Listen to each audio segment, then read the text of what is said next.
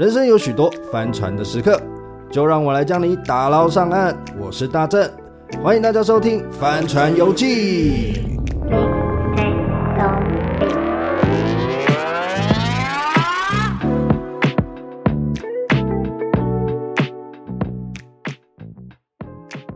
好，大家好，我是大正，欢迎来到帆船游记。今天这一集很特别，因为史东啊他搬家不在，所以今天邀请一个好朋友，我们就来做一集特别的，就是做时事的一个评论哈。你们也知道啊、大正我以前啊是做一些政治工作啊、影视工作，我们都是对社会议题非常非常的有兴趣。那我们今天呢，就邀请到我的好朋友牧层律师。Hello，大家好，我是牧层律师。我现在是一间事务所的负责人，没有人在乎这件事。哎 Okay、欸，不过真的很不简单，因为那个时候你开幕的时候，开幕酒会我有去，然后我就以为不就是律师事务所开幕吗？然后你知道我去，哇靠，跟 party 一样，也太多人了吧？你们律师不就是因为呃，你跟您另外一位合伙老板就两位而已嘛？对，你们朋友也太多了吧？你们现在应该不愁案子了吧？我们还是希望多多益善啦，但。开幕当然就是要人越多越好啊，整个人气才会起来嘛，对不对？当然当然，而且他也准备很多了，你应该收到很多酒，对不对？有有有，我们还在消化当中。OK，好，那我跟牧层律师以前，哎、欸，我们是在一个我们在饭店认识，对不对？对，我记得是一个餐会，还有一个酒会，我忘记了，反正也是朋友朋友嘛。然后那个时候我就对牧层律师很感兴趣，是因为。呃，我遇到的律师可能大部分在处理法案的时候，都是可能民事的啊，或是刑事这一种哦。我我我我比较有印象。可是牧层律师很特别，他几乎都是在商业的部分。可以跟我们聊一下你之前大概是怎么样的一个法律背景？呃，我是大学法律系嘛，后来去念了研究所，研究所是念商务的法律。那后来就是进到呃资诚，就是四大会计师事务所里面去当律师。那我以前就是做。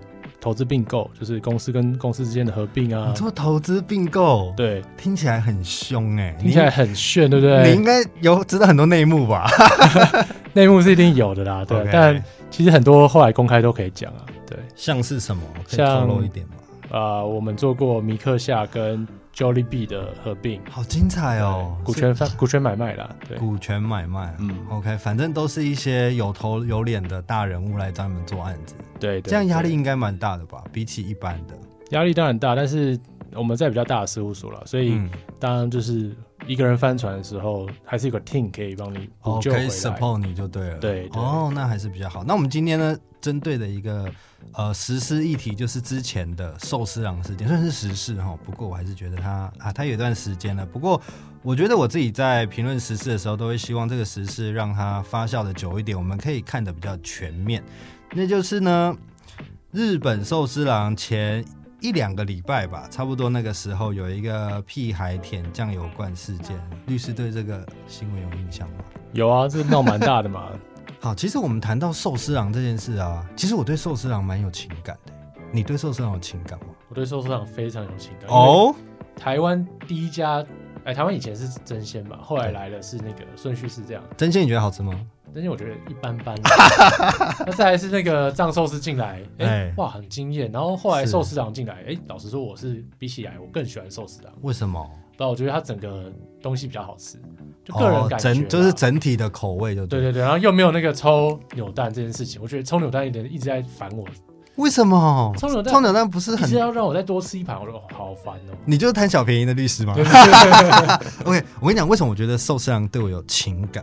所以我以前我在日本念书的时候，就是交换学生嘛，穷，嗯，然后那个时候台湾也没吃过什么回转寿司，然后寿司郎就寿司郎就在我们学校的旁边而已，就是我每天上学下学都会走过，然后就觉得那种百元寿司哇，看太好吃，然后日本你知道人很奇怪，在日本吃东西不管它什么，你你就觉得特别好吃，我真的觉得特别好吃，你也不知道为什么就觉得哎，台湾也吃过差不多，但就是特别好吃。Anyway，反正我对寿司郎的那种。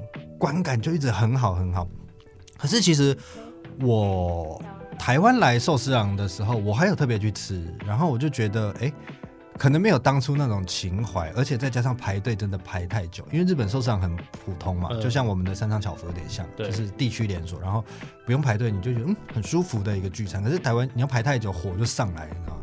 然后寿司郎有一件事情，有一年真的也是小小惹到我，就是呃那个时候疫情是，然后我很想吃回转寿司，然后疫情刚爆发没多久，然后三级警戒前后吧。我想说，哎、欸，他们应该会有点因应措施吧？因为库拉苏奇不是都有盖子吗？对，对对，你你就觉得，哎、欸，好像口沫这件事情还不会比较安全一点。对，可是那个时候我就打电话去给那个苏西奥，我就问西门店吧还是什么店，我就问他说，哎、欸，你们现在去吃，你们有加盖子吗？他说我们没有啊，就是没有这个规定。我心想说，啊，那一阵子台湾所有店家几乎都会做一个。防护措施，他们居然没有，失望透顶。这件事情，我看新闻，他说一夕之间蒸发了三十六点七亿元的股价，然后呢，寿司郎的总公司不接受他爸爸出来道歉等等的哈，然后要跟他求偿。哎，你觉得这真的求得到吗？如果在台湾发生的话，在台湾的话，我觉得。是有机会求偿的啦，但是求偿的不是那个三十六点七亿的股价损失，而是说寿司郎它本身因为这个事件导致的营业上的呃营业利益的损失。哦，所以是不是他还要去证明？就是说，哎、欸，你真的是因为这样舔，所以我才没有人来。当然了，他要去证明这件事情。哎，这也太难了吧！所以我觉得这件事情我就很好奇，因为这个是也算是某种食安问题吧，虽然不是。呃，公司的责任，但也不能说公司没责任，对不对？因为他们还是要有管理上面的义务嘛。那这就让我回想起在二零二零年的时候，台湾哎也有一个 Sushiro 综合店哈，发生一个很严重的算是环境上面的卫生问题，就是据媒体报道，在某一天的下午用餐时间，有一只十公分的灰色大老鼠跑在输送带上，哇靠！人家是回转寿司，它回转老鼠，这蛮屌的。我真蛮屌的，结果重点是什么？他后来发生什么事？好像什么事都没发生。这件事情合理吗？你觉得律师？我觉得蛮合理的啊。台湾人就是你知道看过去觉得好笑，哎、欸，看几天就忘记了。对，哎、欸，而且这是不是也没什么球场的问题？因为你也没，因为也没有人说哦，我吃完你的寿司我就肚子疼，也没有损害这件事嘛。我觉得很难说啦，因为人民要提告是他的权利嘛，所以还是有可能有有人去告，只是你不知道而已。哦，可是这个要告什么？他他他啊，他就寿司，我我我一说他就寿司盘上面就是老鼠在跳，不行吗？哎、欸，你知道台湾刁民很多，什么都嘛可以告，他可以告说我精神受到损害啊。对对哦，他可能看到那个觉得 kimoji 不好这样子。对哦，这个确实，不过这个就让我回想起一个很有趣的，就是食安这个问题，好像也是我们这个世代才开始听得到。对，然后我就去回顾了一下我们台湾我有印象的重大食安事件，大概是十年前的事情，就是从中国毒奶粉。对，中国我们哎，我们应该是同年，对对同同一个世代啦。对对对，同一个世代。然后中国毒奶粉。之后，我们的脑中就有一个名词叫“三聚氰胺”。对对对。然后接下来有所谓的塑化剂。然后这只是连环爆，还有什么？对连那种鼎王，它对它其实不是食安的问题，它可能就是不实的问题。其实这、哦、这类的问题其实很多了。可是其实台湾其实蛮善良，台湾民众蛮和善的。对，我现在也是会去吃鼎王，真的蛮好吃嘛，我老吃那一些都很有趣。不过你刚。呃，讲到不实这件事情，又让我想到一个例子，就是我印象中啦，但确切的我忘记，就是呃，好像是日本的三菱吧，三菱集团还是三菱汽车吗？应该应该是三菱，就是他们有一次有一个数据，就是造有有点不算造假，就是它不实哦。然后他好像譬如说，我随便假设，他说哦，我推出来的广告跟日本的民众说，哦，我这个可能有减少。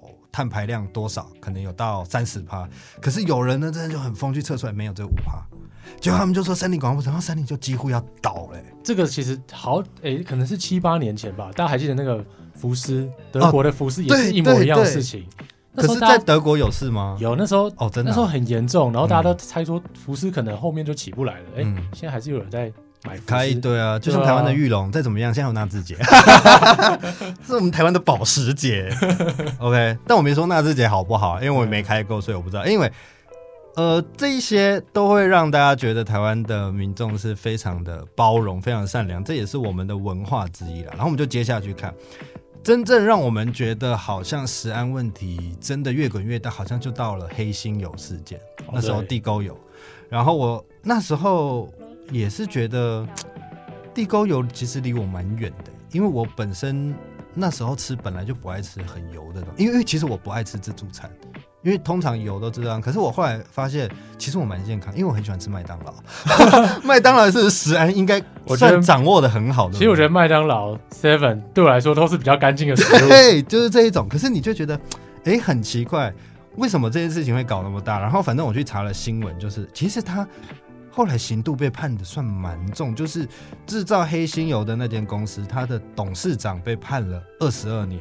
然后总哎，副总经理被判了十八年，公司本身也被判处了一点二亿的台币，再没收你八千一百万的不法所得，这应该是很重的吧？这算是判的蛮重的了，对。但不过我们后来不是有看到新闻，对，说那个去坐牢那几位，对，还不是什么在外衣间啊过的，你看，哎哎，可是我觉得不应该，应应该是说不止台湾会发生这种事，应该世界的权贵。对，权贵总是有权贵的办法，哎，这也是没办法，我们人民就只能好好的来，对对对。可是我觉得这个对台湾的社会来讲也是一个进步。我觉得台湾目前对于不管是呃餐厅环境或是食安都都蛮需要加强，因为我印象中，就我们邻近国家日本一定是算是食安亚洲 top 的嘛。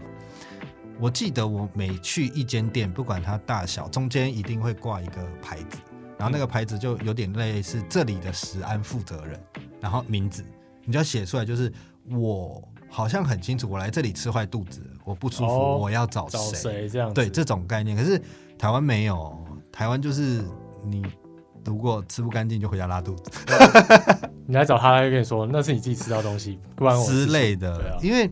其实这个我有很有感，就是我自己不知道，是我听我一个好朋友分享，他是在呃他在中国工作，然后他一回来就一直骂台湾的外送兴起，他说干台湾外送送过来跟喷一样，我说、嗯、不会啊，蛮好吃啊。他说、啊、你知道，他说他在中国叫外送，因为中国外送好像也是蛮竞争的嘛。他说哇，现在送过来外送都是超漂亮的盒子，然后分隔跟你装好，然后也不可能会打翻或者外，哦、就是油喷到外面是不可能，就是。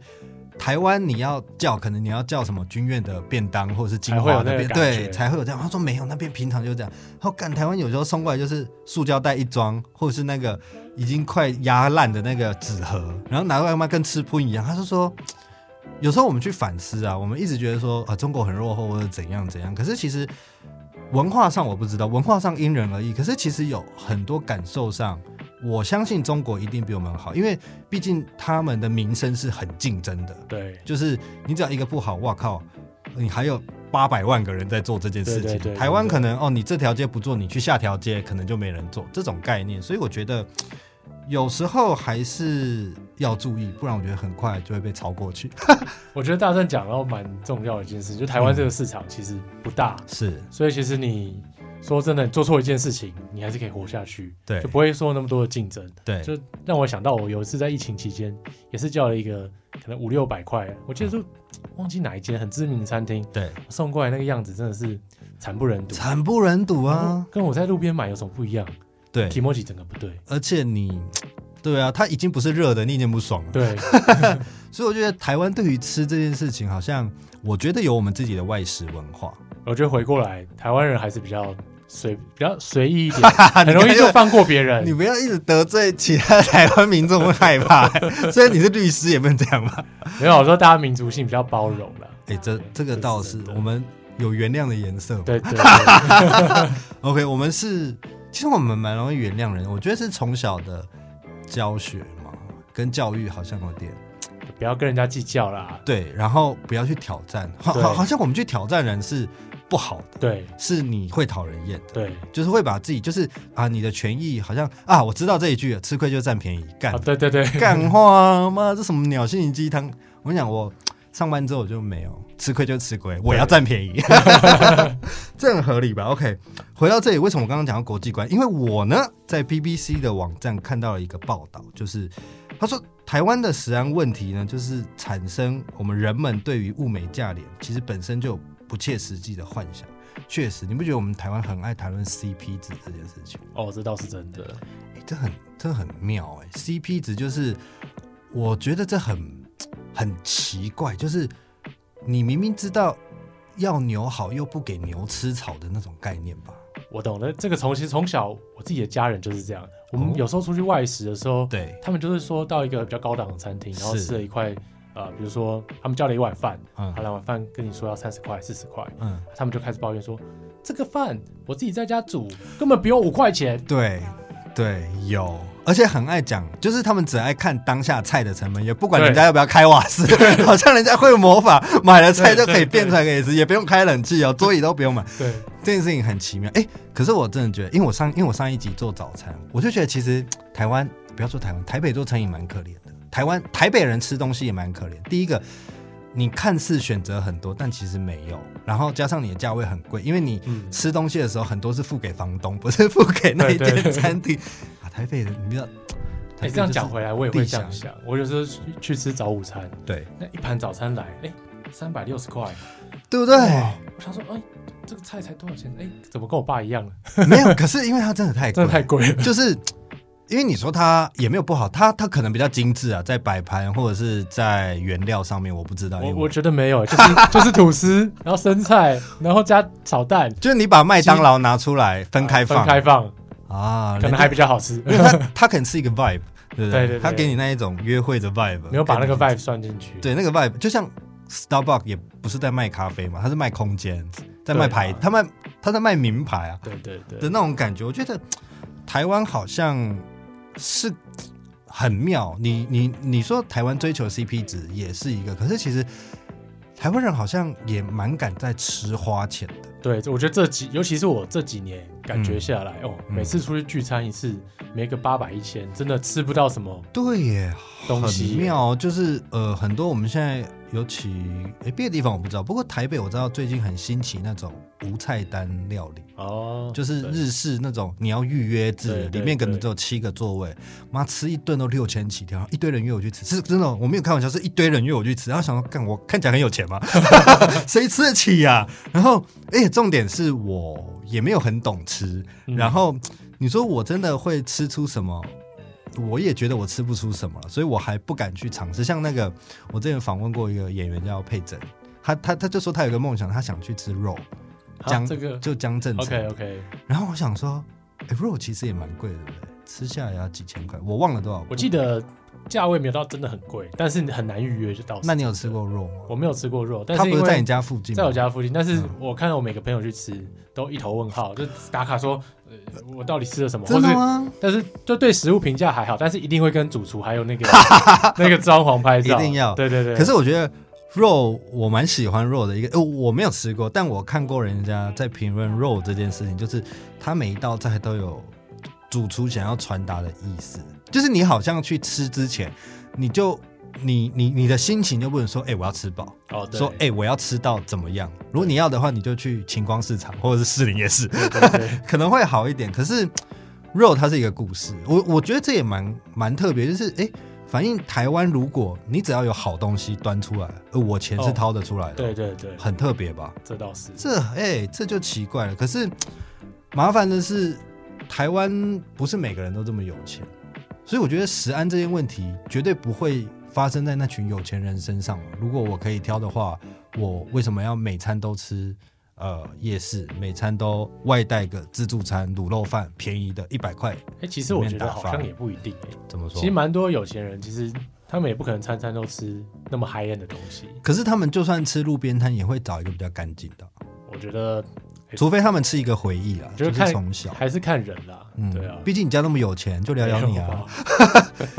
然后我们继续回到这个 BBC 的报道，他说台湾人对于议题追逐都是短期热度，可我觉得不止台湾吧，我觉得放诸四海都一样啦。对啊，这种议题，尤其是，可是我觉得台湾蛮特别的，台湾就是一个小岛，对，但是这个小岛。事情又那么多，我觉得大家住得近，哦、然后很容易就会有一些小事情就会对传的很快。对，我觉得这个事情很很神奇。虽然虽然说现在网络发那么发达，是一件事情要传播很快，但是台湾这个地方小，嗯，我觉得大家可能假假设啦，今天我们随时可以知道美国发生什么事，嗯，但是因为它距离你太远，你不会去关心。对，但台湾这么小，台北发生什么事，我高雄人也会有兴趣。嗯，对，我觉得这个这个我们跟其他国家不太一样。因为你刚刚完全体现出你天龙人的姿态了。啊，怎么了？没有，因为哎，你是在台北出生长大的。对对对，我跟你讲，不懂，你就没有在外县市住过。你你知道外县市人很可怜吗？怎么说？我们看的新闻都是台北的新闻。你有你有发现这件事吗？大部分的新闻都在讲台北怎么了，除非是呃外县市真的有比较严重，或是总统啊谁啊去了哪里，不然基本上都是台北的行车记录器哦。尤其是在还没有网络的年代，我们小时候几乎新闻都是台北发生什么，台北火灾，不是台北火灾到底关我关关我可能高雄台中人什么事？哎，你这样一讲，我可能会想说以前中南部，因为对中南部没发生什么事，对中南部有都真的很大，可能是什么重金属污染啊，然后大楼倒塌那种，真的一定要可能要死超过一定的 死伤有一定的才可以纳入新闻是，然后台北一个车祸，我哪哪里不车祸啊？然后就是他妈占我占我三分钟哎哎，你刚刚这样就不行，所以其实你刚刚就回到，其实像苏喜楼的事件也是因为网络。因为他他好像是抖音，对，干嘛是不是？是一个挑战还是什么？我不知道。我觉得不是抖音，那只是一个小朋友他想要，因为现在你东西放到抖音上，只要有趣，马上那个观看数就哇六十六十万七十万，跟 YouTube 不能比。嗯，所以他就是觉得有趣吧，想要充个流量这样子。嗯，确实，其实有时候我在反思呃数据这件事情，就是流量数据，就是你好像想要掌握流量。可是你又不想被流量掌握，你知道人很尴尬。就像你们现在开了一间新的呃律师事务所嘛，你们当然希望 除了客户拉客户来之外，口碑行销出去之外，也希望有很多人看到你们嘛。对啊，对不对？当然就是，哎、欸，你们不能打广告，对不对？我印象中律师呃好像不能够，就是还，还是会。我觉得那个其实有点 tricky，就是嗯，介于。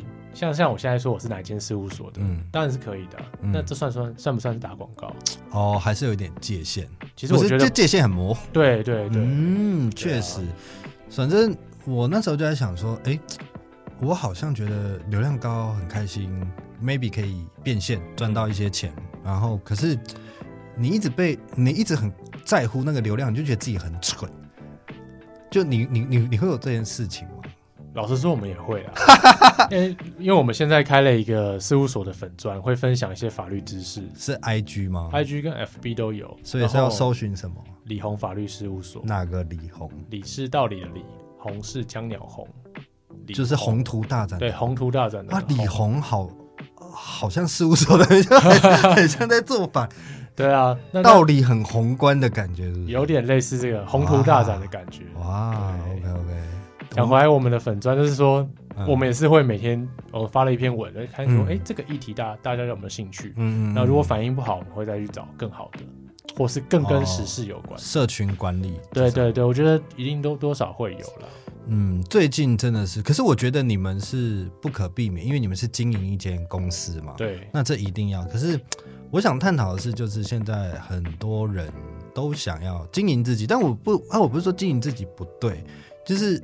呃，你经营自己，如果走火入魔，就会发生这种像寿司郎的事件。哦，我相信不止，像有很多人那时候不是为了呃想要红，可能在公共场合做一些事情，或者是他去骚扰别人，然后想看那个反应。对对对，就有点那一种的感觉。我就觉得博眼球这件事情，好像做做，可能你还是要有一个界限啊！你真的真的真的太蠢了。怎么讲？其实我觉得那一个舔。舔在寿司上舔那个餐具的这个行为，嗯、在日本很严重，是。但我相信在台湾早就发生不止一次了。我其实觉得这件事情在台湾可能真的也没那么严重。真的，台湾对啊，台湾我觉得，哎，你说舔那个餐具有比老鼠在输送带上面跑 还恶心吗？我觉得没有啊。哎，真的，对啊，而且。台湾习惯，因为你因为你会去吃汤面或牛肉面嘛，老板的手一定都在 汤里面。哎，有一次我去吃那个盐水鸡，老板夹一夹，手在那边抓。哎，你说他没戴手套吗？没戴手套，手在那边抓抓，然后就然后倒进去。我想说，哎，我要吃吗？在在基隆夜市。哦，但我跟你讲，我想到一件事，呃，以前吧，我在南部念书的时候，嗯、我忘我忘记我是吃了什么，反正就是炒嘞，不是炒饭就是炒面。你知道我吃到什么？我吃到烟蒂，我吃到烟头、欸，哎，干一定是炒饭，就是炒饭老板都很爱边叼烟 边炒饭，就快炒店老板。啊，是快炒店。我想起来是我们有一次拍戏，然后庆功，然后就快炒店，然后就是他有烟头，然后我们有反应给那个老板娘，然后老板娘那时候还不承认，还说哦那个不知道是什么，然后赶快登进去，然后又炒一碗出来。可是我们好像人也蛮好的，我们也没有干嘛、欸。我被你讲，我也是，我也是吃咖喱饭，对，我吃到十块钱硬币，哎、欸，听起来很吉，就很吉祥哎、欸，就像吃到元宝的概念嘛。我都拿去给老板，老板里面有十块钱。哦，拍谁？我帮你拿起来啊！就这样，就那样，然后就还给我，然后干这样我要吃吗？他他有帮你啊？他没有帮你换新的吗？没有啊，没有啊。在台北吗？在台北啊，在三峡是有名的吗？不是啊，就是一种地方小店这样子。哦，他也不怕你怎么样，也没有在怕客诉的那一种，大概吧。就算客诉，大家还是很爱吃啊。哦，哎、欸，我我我我想问你，如果是律师身份，嗯，如果你遇到这种闷亏，你会怎么做？我不会跟他计较、欸，哎、欸，真的哦。对啊，你不是那种一定要跟你拼个你死。我觉得那个是个性问题啦。哦，你你说这个是要跟他吵什么？嗯，没得吵了。嗯，确实，可能还不够让你生气。嗯，要怎么样让你生气？我不知道。有有，因为我之前我我我我自己做政治的时候，不是有在做法律辅助、嗯，然后我就遇到一个律师，然后他那一天很妙，找都找不到。迟到二十分钟，嗯，然后后来打电话，他干他车祸，嗯，然后想说，啊，人有没有怎么样？然后我们想说，嗯，律师平常不会迟到，果然车祸。然后他打来，然后他就说弄了一个下午，然后刚刚手机不在旁边，他在弄那个，然后就好像是对方肇事逃逸，然后殊不知他撞到一个律师，然后律师真的超强的，他他就说什么？那他他撞到之后，他还没，哎，他好像停下来，然后看了一下就走，然后他就马上。就是你们好像有一个要记一下什么嘛，然后在哪里，然后要观察，基本的收证。对对对，他就说他大概都有记下来，然后也看了一下这边附近哪里有监视器，嗯，然后叫他们马上要去调。然后他一进警局，然后他就讲的巨细靡遗，然后警察就问他说：“请问你的职业是？”不要问职业，他说：“我是律师。”他说：“哦，干这个超水，撞到律师。”我相信如果以后遇到这种困扰，你可能也会遇到肇事，一定会的。对你这个专业的那个法官不是法官，就在律师法院的形象就会出来。OK，最后呢？我们就要来做一个总结了啦，哈！我们从呃寿司郎这个事件，从环境的用餐环境问题谈到食安问题，谈到我们的呃台湾的外食文化，我觉得都是一个好像是一个进步的过程，它是一个进步的过程吧？我觉得是啊，嗯嗯嗯，不管从法律面，或是我们从人民上面的呃怎么说，从人民上面的接受度。好像比以前有比较严格吧？以前真的是会觉得啊，没关系，人家赚钱也很辛苦，不要这样子啊。可是现在刁民越来越多，代表他家是刁的哦，没有那么和善哦。我觉得大家比较愿意去监督了哦。监督这个词很专业哦。OK，当然了，台湾的外食文化是享誉享誉全球的嘛。那我们当然是希望有更好的用餐环境跟食安的品质。那我觉得政策跟法律它大概只能约束。商家最低成本的那一种商业道德而已，就是最低最低的。毕竟法律就是最后一道防线嘛。当然，我觉得 大家啦，就是台湾人民的选择，你去选择你吃什么，你要去哪一家，你的钱要给谁赚，这个才是社会进步的关键。真的，对大家有时候哈，也不是说你呃一间店怎么样，你就要落井下石把它打趴或是怎样。可是起码我们要有能力监督它变好，对，让它拿更好的东西给我们吃。